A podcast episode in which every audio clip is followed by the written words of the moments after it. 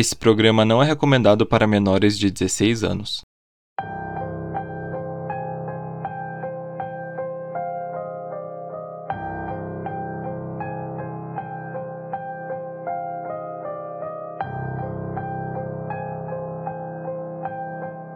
No Halloween de 2010, três membros de uma mesma família foram encontrados mortos de maneira violenta. Quando os corpos foram encontrados, a cena era tão bizarra que acreditavam que tudo era uma brincadeira assustadora.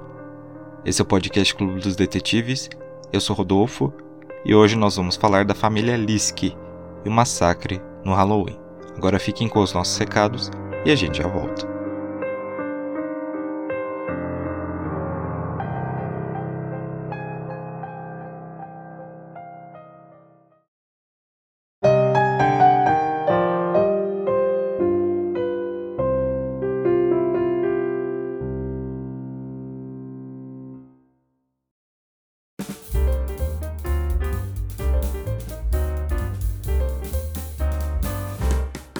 E aí pessoal, tudo bem? Vamos para recados bem rapidinhos. Sigam a gente nas redes sociais, Twitter Instagram, podcastcdd. Também não deixem de entrar no nosso site, né, o podcastcdd.com.br, para ver as versões escritas dessas pautas, ver todas as imagens, vídeos e tudo mais. Também temos os nossos apoios, né, pelo Pix podcastcdd@gmail.com também a nossa plataforma de apoio contínuo na Aurelo. É só você procurar por podcast Clube dos Detetives e você tem acesso a grupo exclusivo no WhatsApp, episódios extras e outras cositas más. Entre lá e confira. Não esqueça, ainda estamos recebendo histórias para o nosso especial de Halloween. Então mande sua história assustadora, seu é, relato aí, né? Tem que ser história real, tá, gente? Não pode ser você inventar, nem tirar de nenhum outro lugar. É a história que aconteceu com você ou com alguém da sua família, né? Sobrenatural, ou bizarro, ou alguma coisa assim. Então mande lá pro podcast cdd.gmail.com, bote no título lá relato e conte a sua história pra gente, que a gente vai ler no nosso especial de Halloween. E agora vamos para o nosso episódio de hoje.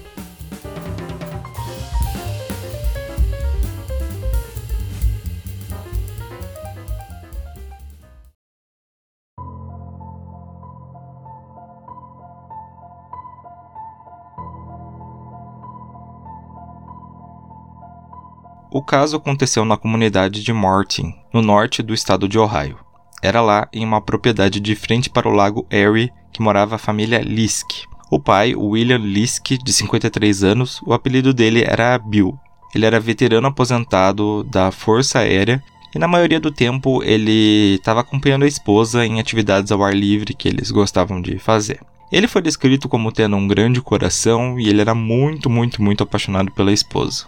A mãe, a Susan, tinha 46 anos e trabalhava como gerente de escritório do Comitê Conjunto de Aprendizagem e Treinamento de Northwest Ohio Carpenters. Ela gostava muito de jardinagem, acampamento e caça e foi descrita como uma pessoa muito amorosa com a família e os amigos. O filho mais velho era o William Lisk Jr. e ele tinha 24 anos, o apelido dele era BJ. O BJ ele era filho do William de um casamento anterior. Ele foi descrito como sendo uma pessoa muito reservada, meio sombria assim. Ele tinha vários problemas de comportamento que a gente vai falar mais para frente, e ele tinha assim muito problema de relacionamento com a madrasta e também com os meio irmãos dele. O Derek Griffin, ele tinha 23 anos, era o filho do meio e ele era filho só da Susan. O Derek gostava muito de esportes, ele praticava corrida, taekwondo, gostava muito de velejar no lago também. Seus amigos descreveram ele como sendo muito engraçado, que fazia várias piadas bobas assim a todo momento para fazer os seus amigos rirem. E o Devon Griffin, que era o mais novo, e ele era filho apenas da Susan, né? assim como o Derek. Ele tinha 16 anos e eu não achei muitas informações sobre ele, apenas que ele cantava no coral da igreja da comunidade. No último final de semana de outubro de 2010, o Devon foi passar o final de semana na casa do seu pai, lembrando que ele era filho né, do casamento anterior da Susan. Ele voltou para casa no dia 31 para trocar de roupa e ir até um ensaio do coral da igreja lá que ele participava. Ele chegou perto das nove e meia da manhã e ele encontrou, né, o meu irmão dele, o BJ, e ele perguntou onde que ele estava indo e quanto tempo ele ficaria fora. O Devon estranhou essas perguntas e também estranhou o comportamento dele porque ele estava um pouquinho eufórico, né, o BJ. E como eu falei, né, normalmente ele era bem reservado e sombrio. E o Devon saiu, né? Ele ficou apenas 5 minutos em casa, né? Trocou de roupa, saiu. E ele ficou toda manhã fora, né? Ele voltou para casa depois ele foi direto pro quarto jogar videogame. Até que por volta da uma e meia né, da tarde, ele percebeu que a casa estava muito silenciosa. Então ele decidiu ir até o quarto da mãe para ver se ela estava lá. Quando ele entrou, ele encontrou a mãe e o padrasto deitados na cama, com um cobertor, né, em cima da cabeça, só que os pés deles estavam descobertos. Ele achou que eles estavam dormindo, né, apesar do horário, mas mesmo assim ele achava muito atípico a mãe dele estar tá tão tarde na cama, porque ela geralmente levantava bem cedo. E quando ele se aproximou, ele encostou nela e ela não se mexeu, até que ele percebeu que o travesseiro dela estava cheio de sangue. E assim que ele viu a cena, ele achou que tudo era uma brincadeira, porque seus pais tinham dado uma festa de Halloween no final de semana, e a decoração ainda estava na casa. E ele ficou um tempo, né, olhando aquilo, até que ele percebeu o que, que tinha acontecido ali. E ele saiu correndo da casa. Ele ligou para uma tia dele chamada Lori e parece que ela morava próximo assim deles e ela foi até o local, né, para acalmar ele porque ele estava muito nervoso, histérico com o que ele tinha encontrado e também para chamar a polícia. Algumas fontes dizem que na verdade foi ele que foi até a casa dela, então fica aí essa diferença que eu encontrei. Não demorou muito, a polícia chegou na propriedade e encontrou os corpos do Bill e da Susan deitados no quarto, assim como Devon tinha contado. Além deles, eles também encontraram o corpo do irmão do meio, o Derek, dentro de casa. Inclusive, o quarto dele estava trancado por dentro e não haviam sinais de luta pela casa, né? E a suspeita é que todos tinham morrido, né, enquanto dormiam. A perícia examinou a cena do crime e descobriu que o Bill tinha levado cinco tiros na região da cabeça, enquanto a Susan levou três tiros a queima-roupa, ambos de uma arma calibre 22. Diferente dos pais, o Derek não foi baleado, ele foi agredido até a morte com um objeto contundente, que posteriormente foi descoberto que era um martelo e esse martelo foi encontrado na casa. O Devon contou para a polícia que os pais tinham várias armas e que alguma das armas poderiam ter sido né, usadas ali no crime. Então essas armas foram recolhidas, mas não encontraram nenhum calibre 22. A suspeita era de que o assassino tivesse jogado a arma dentro do lago que ficava atrás da casa, e eles chegaram a drenar esse lago, mas não encontraram nada. E aí, em entrevista né, aos policiais, a Lori, a tia do Devon que chamou a polícia, ela disse que tentou ligar para casa né, algumas vezes desde as 7 horas da manhã e achou muito esquisito porque ninguém atendeu, né? E a Susan, como a gente falou, ela acordava cedo. E aí depois que o Derek assim, eu não entendi direito se ele trabalhava com ela ou se ele ia na casa dela prestar um apoio, assim, tipo, consertar alguma coisa naquele dia específico. Não consegui encontrar essa informação. Nos sites, assim, em inglês, eles falam né, que ele meio que trabalhava para ela e naquele dia ele não chegou, então eu não entendi direito como que era essa relação dos dois. Mas enfim, é... ela foi até a propriedade, né, depois que ele não apareceu, e não encontrou ninguém em casa, e apenas notou que a caminhonete da família não estava lá. Então ela achou que eles tinham saído, né, e voltou para casa. A Lori também disse aos policiais que ela acreditava que o BJ estava envolvido, porque, segundo ela, ele tinha vários problemas com a lei e já tinha ameaçado a Susan várias vezes durante brigas que eles tinham em casa. A polícia começou a procurar o BJ, mas ele já tinha fugido do local. E aí eles receberam uma dica de que ele tinha passado em um Subway e comprado ali uma coisa para comer, enfim. E eles resolveram checar as câmeras que ficavam próximas a esse Subway e conseguiram, né, rastrear a caminhonete por meio das filmagens. Com as informações, eles conseguiram chegar até a cabana que pertencia à família né, do Bill e que ficava a uns 270 quilômetros da casa onde os Lisk moravam. Inclusive, o Bill e o BJ tinham estado nessa cabana um dia antes dos crimes acontecerem. E aí a polícia foi chegando no local e encontrou a caminhonete branca, né, parada, e eles decidiram, né, ficar de vigia. E daí os policiais viram o BJ saindo na varanda da casa para fumar e renderam ele. Ele foi levado para a delegacia no condado de Carroll e aí os policiais foram recolhendo provas ali do local, né, e também da casa dos Lisk. E aí dentro do carro eles encontraram uma pistola calibre 22, que provavelmente era a arma do crime.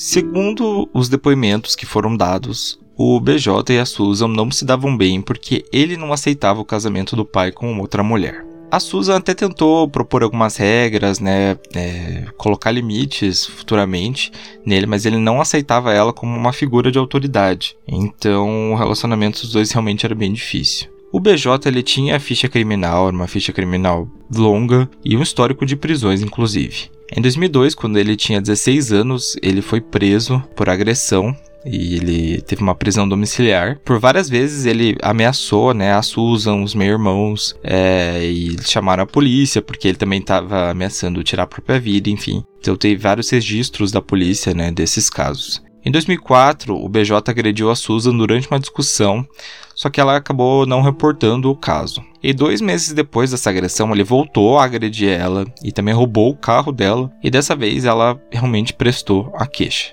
E ainda no mesmo ano, o BJ parece que invadiu o banheiro enquanto a Susan estava tomando banho e tentou atacar ela, né? Teve uma briga generalizada ali na residência e o William, né? O Bill chegou a expulsar o filho de casa. Em 2007, o BJ foi internado no lar coletivo Sandusky para pacientes de saúde mental, e lá ele foi diagnosticado com um transtorno esquizoafetivo do tipo bipolar. Segundo o Manual Diagnóstico e Estatístico de Transtornos Mentais, o DSM, o transtorno esquizoafetivo ele é caracterizado pela presença de sintomas de esquizofrenia, né, como delírios, alucinações. E aí, esse do tipo bipolar é uma apresentação que também tem casos de euforia e de depressão, né, episódios de euforia e de depressão, mesmo com a presença aí de sintomas de esquizofrenia.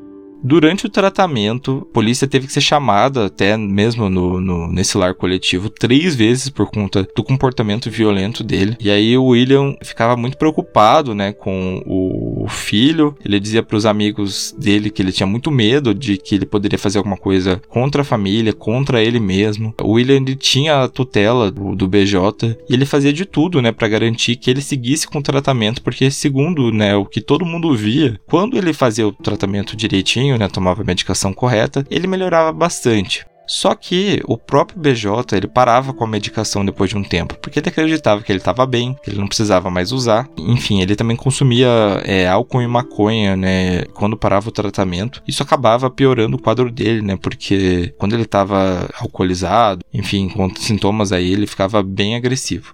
E quando o crime né, aconteceu, o BJ estava passando a maior parte do tempo nessa clínica internado, só que o pai dele sempre levava ele para casa, né, para passar um tempo juntos, porque ele realmente se preocupava com o filho.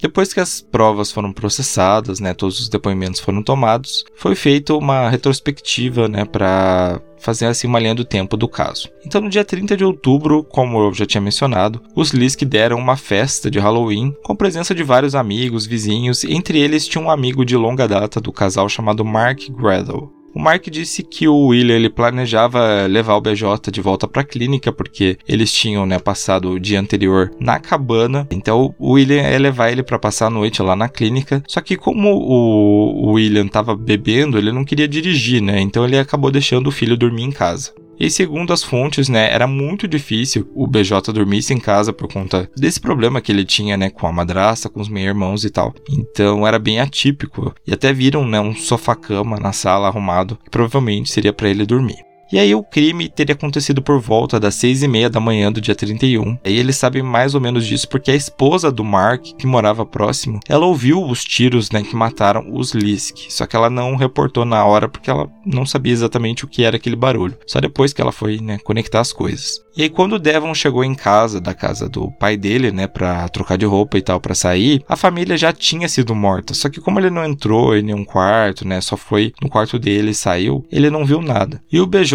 né, como a gente falou, ele viu o meu irmão dele chegar, entrar, trocar de roupa e sair. Só que ele não acabou não fazendo nada para ele, não se sabe se ele deixou, né, o, o Devon viver por algum motivo ou não ficou com medo, né, de, de matar ele também, ele fazer alguma coisa, enfim. Ele acabou deixando, né, ele embora.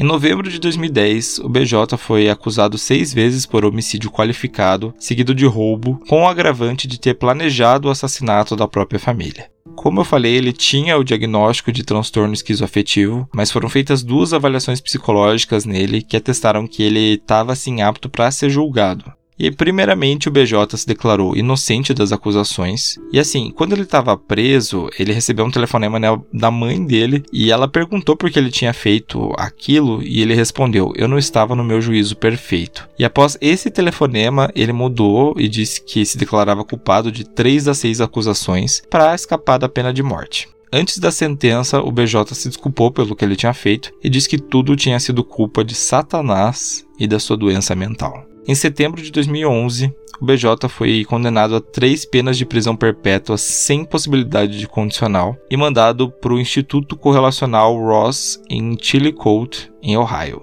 E em 31 de dezembro de 2015, ele foi encontrado morto dentro da cela. Eu não consegui informações de exatamente como. Dizem que ele se machucou, mas eu não entendi como. Mas enfim, né, ele acabou morrendo na cadeia. Isso acabou encerrando né, o caso para sempre.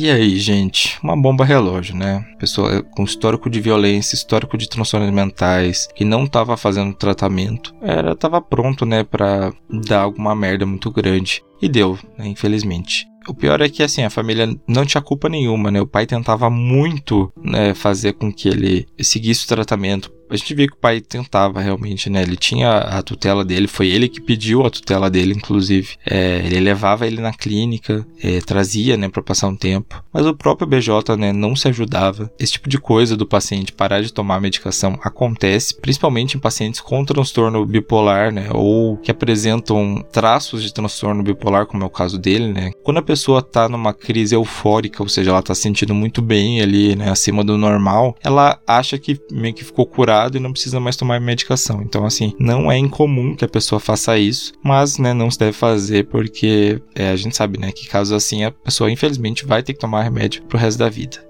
Coitado do Devon, né, que perdeu, né, o irmão, o padrasto e a mãe, né, tudo no mesmo dia. É uma situação realmente muito triste. Muita força aí para ele, né? Mas enfim, gente, esse foi o caso de hoje. Todas as fontes utilizadas vão estar aí na descrição. Não deixem de seguir a gente nas redes sociais e também de entrar no nosso site para mais informações do caso. Se você puder ajudar a gente, nós temos o nosso apoio fixo na Aurelo, ou você pode fazer uma doação a qualquer momento pelo pixpodcastcdd.gmail.com. E a nossa reunião fica por aqui e nos vemos na semana que vem.